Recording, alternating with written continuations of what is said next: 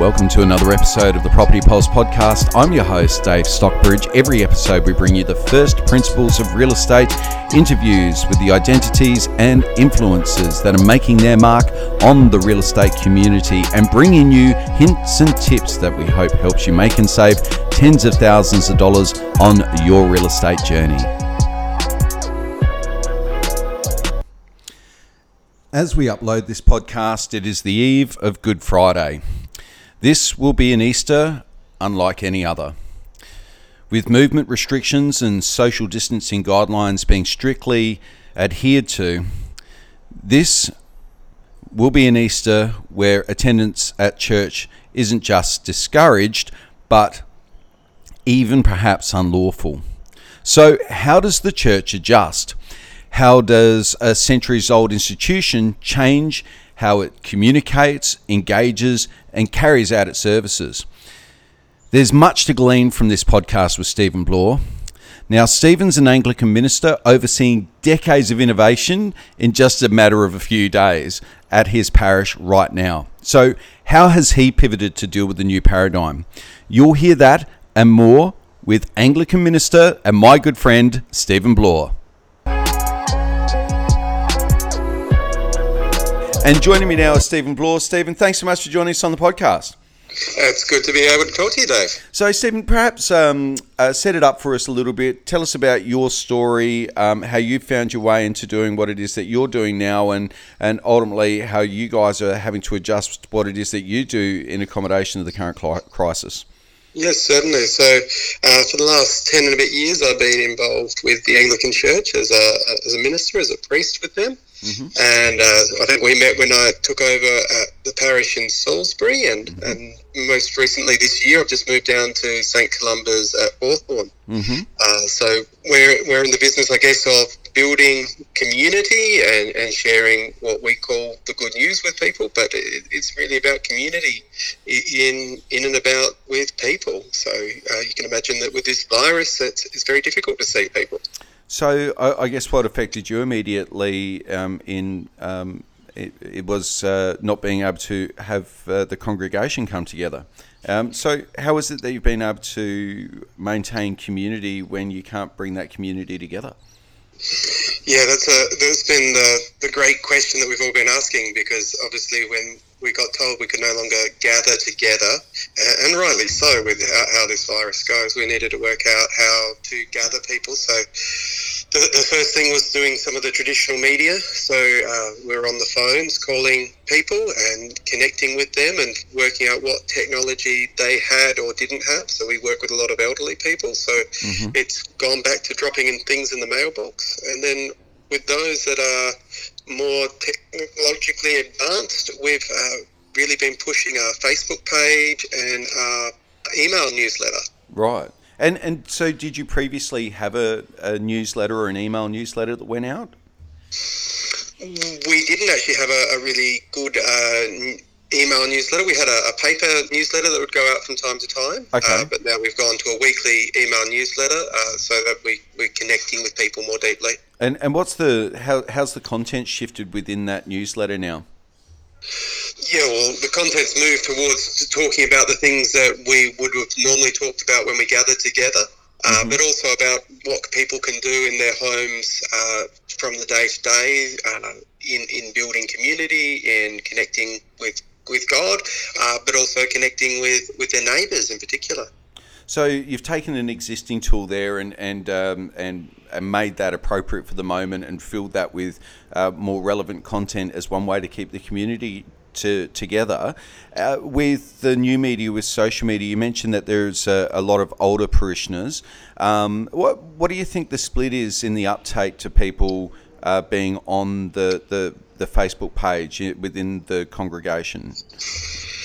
Well, it's fascinating. A large number have actually connected with, with the Facebook page and also with using Zoom for small group meetings.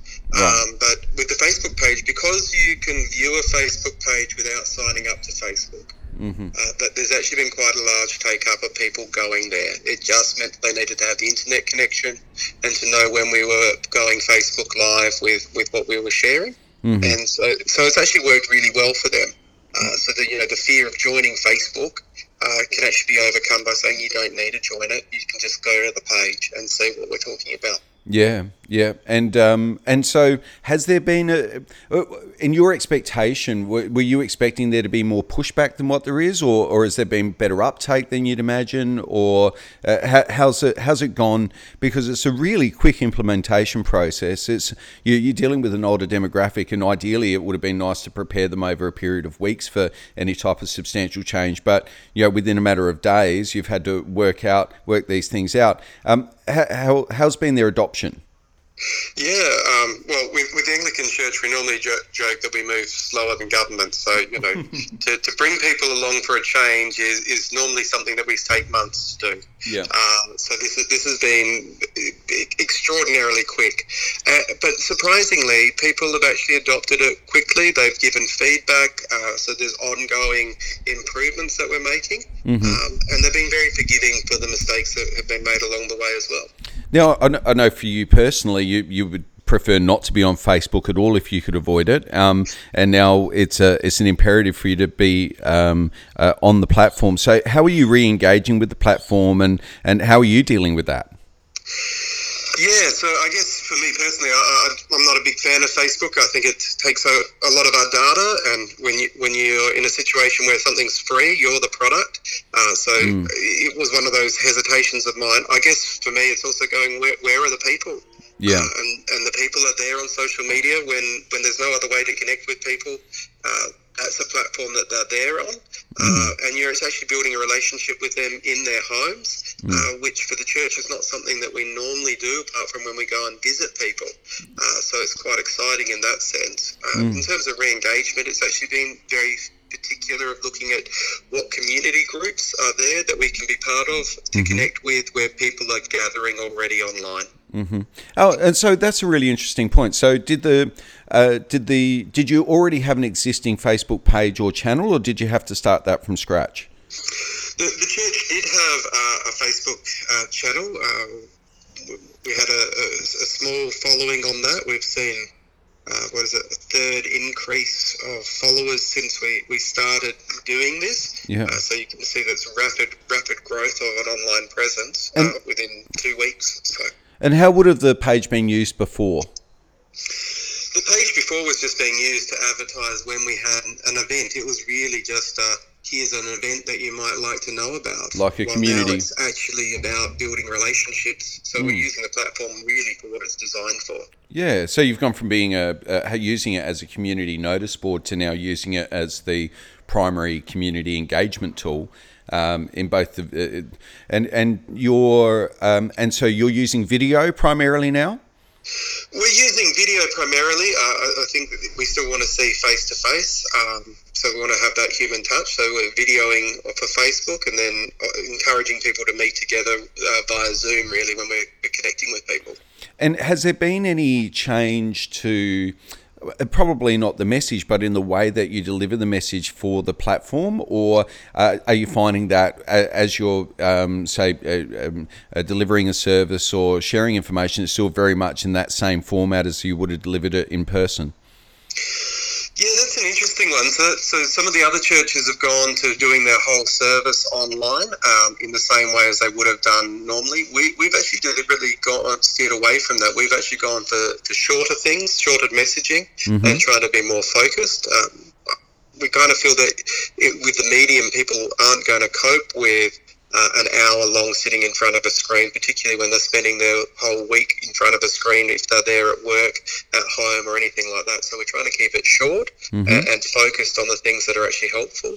Um, yeah. And inviting people to join us in what we're doing. So when we're doing a longer thing like praying, we're actually saying, no, no, don't watch the screen. Actually pray with us and take your eyes off the screen and just listen for a moment. Yeah, yeah.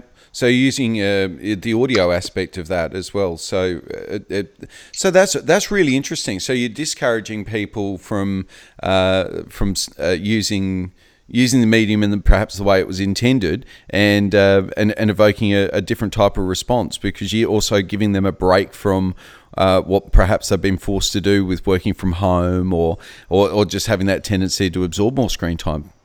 Yeah, I, I, think it's obviously if you're going to give a message, it's going to be a lot longer than the normal uh, Facebook video of two two minutes or less. Yeah. Uh, I, know, I know for you, you work very hard on sharing a house in in the shortest period of time possible to show the features without dragging it on. Mm. Um, we've got to be careful that we don't drag on because people's attention is just not going to cope on a screen. So that's really interesting. So how are you? What's a what might? Does anything come to mind as a good example of taking a message that you would have delivered in a in a service in a long form and then um, changing that um, while still making it super relevant um, and uh, and delivering it on social media? Yeah, I, I'm trying to think of a, a clear message. I, I think the, the, the general statement is that we're going, well, here's the message, here are the key points, uh, and rather than talking through it and giving multiple examples, it's it's actually sharing the key points and then seeing what questions come up through the comments. So the other part of it, particularly with Facebook Live, is it allows for engagement that people have never had uh, before. So you know, people are talking as we're giving a sermon, people are talking through it and and asking questions, and, and we can actually then respond to those questions. So it becomes far more um, conversational. So the, yeah, so the informality of the of the platforms enabling uh, much more of a conversation to happen rather than a it being more of a tutorial type delivery. Exactly. Ah, and and and as a as somebody who's uh, was. Uh, has been trained to teach in, in that way, in that tutorial, in that very traditional way. How are you adapting, and, and how how are you feeling in delivering it in that way?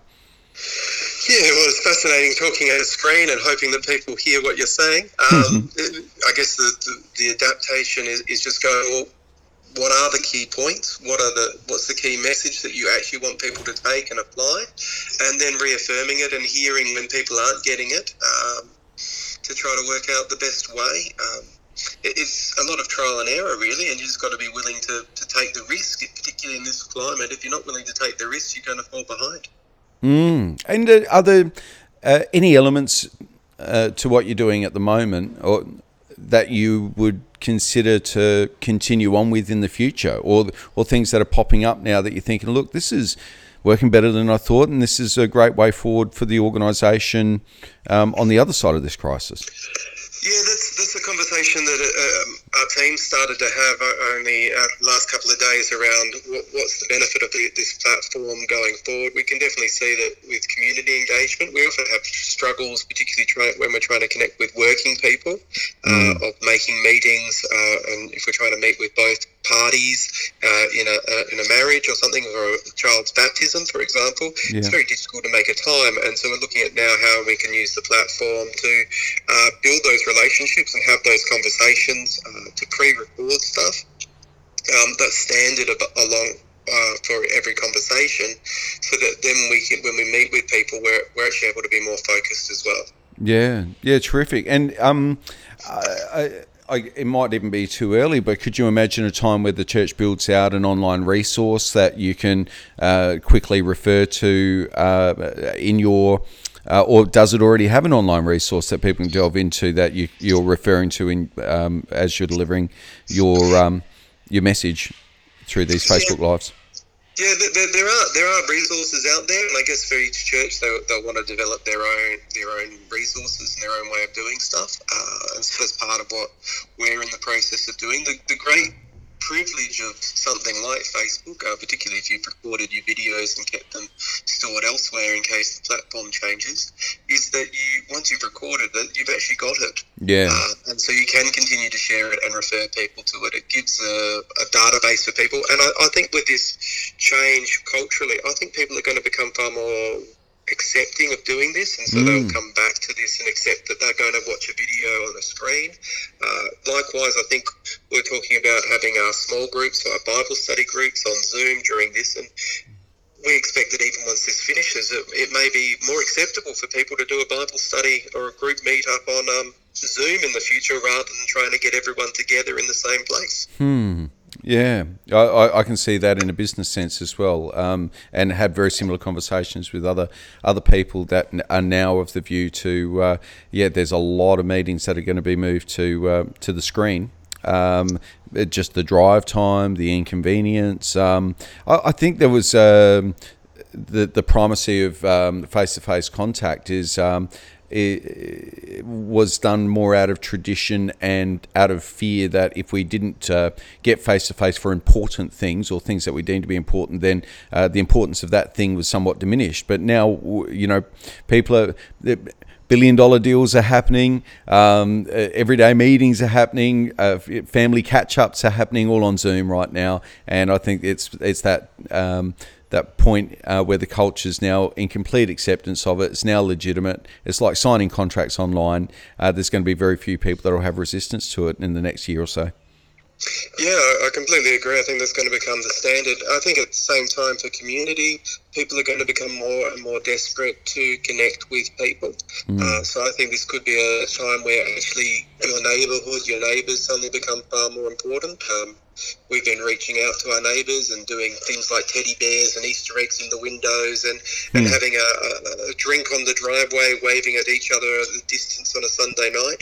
um, so, so that face to face is is actually still really valuable, but it's going to be, I think, more around that local community and around your family, yeah. rather than in the in the day to day business sense. And how has your personal routine changed? Because I'd, rem- I'd imagine that a large part of your job is seeing people face to face. So, uh, how, how how's your routine changed? Yeah, so, so my, my routine's changed in the sense that we've uh, been able to set up scheduling of Zoom calls and then also making a lot more phone calls rather than visiting people. That's meant that the phone call, the intensity of phone calls has uh, increased mm-hmm. and also what's being shared on that's a lot more deeper than perhaps we would have normally experienced. Mm. Um, and in the sense of the day, well, it means I'm in the car a lot less, which is both a good thing and a bad thing. Um. and um, amongst your your parishioners, you know, are there um, are, are, are there any particular concerns or uh, around this? Um, is there a, a, some a message that seems to be coming back from people? Um, what what what's your read in terms of the, the sentiment out there amongst people right now? Yeah, I, I think there's still a, a, large amount of fear amongst people um, and a, a, a, sense of grief and loss and, and shock. Um, so a lot of people are still trying to work out exactly where this might take us and, and what it means for us as a culture. Um, it's obviously going to change how we connect with each other into the long run. And, and people are getting that sense of isolation and going, well, hang on a second, I didn't I actually need people. How do I connect with people better? Mm. Um, I think it's going to make people far more community minded in the end. Hmm. Really interesting observation. Well, Stephen, thank you so much for, for joining us on the podcast. It's tremendous to get your insights. What's really interesting is that you know the church has got exactly the same challenges as a, a lot of businesses right now. Your business model has been turned on its head, and um, and and it's really interesting. You know, there, there aren't too many businesses that own much more real estate than the churches, uh, and uh, and you might imagine to the extent that um, uh, that, that there's a paradigm shift that could just happen in the next few years as a result of the church's uh, adoption of technology. Very true. Mm, very interesting times. Well, thanks again, Stephen. I much appreciate it. Thanks, Dave. Cheers, mate. Thank you again to everybody who's been tuning into the podcast. We've now had over 10,000 downloads. So if you're enjoying what you're listening to on the podcast, you've certainly found a home here. So please stay tuned to more episodes of the Property Pulse podcast simply by subscribing now on the podcast provider of your choice. I'm Dave from Real and we'll look forward to bringing you more next time.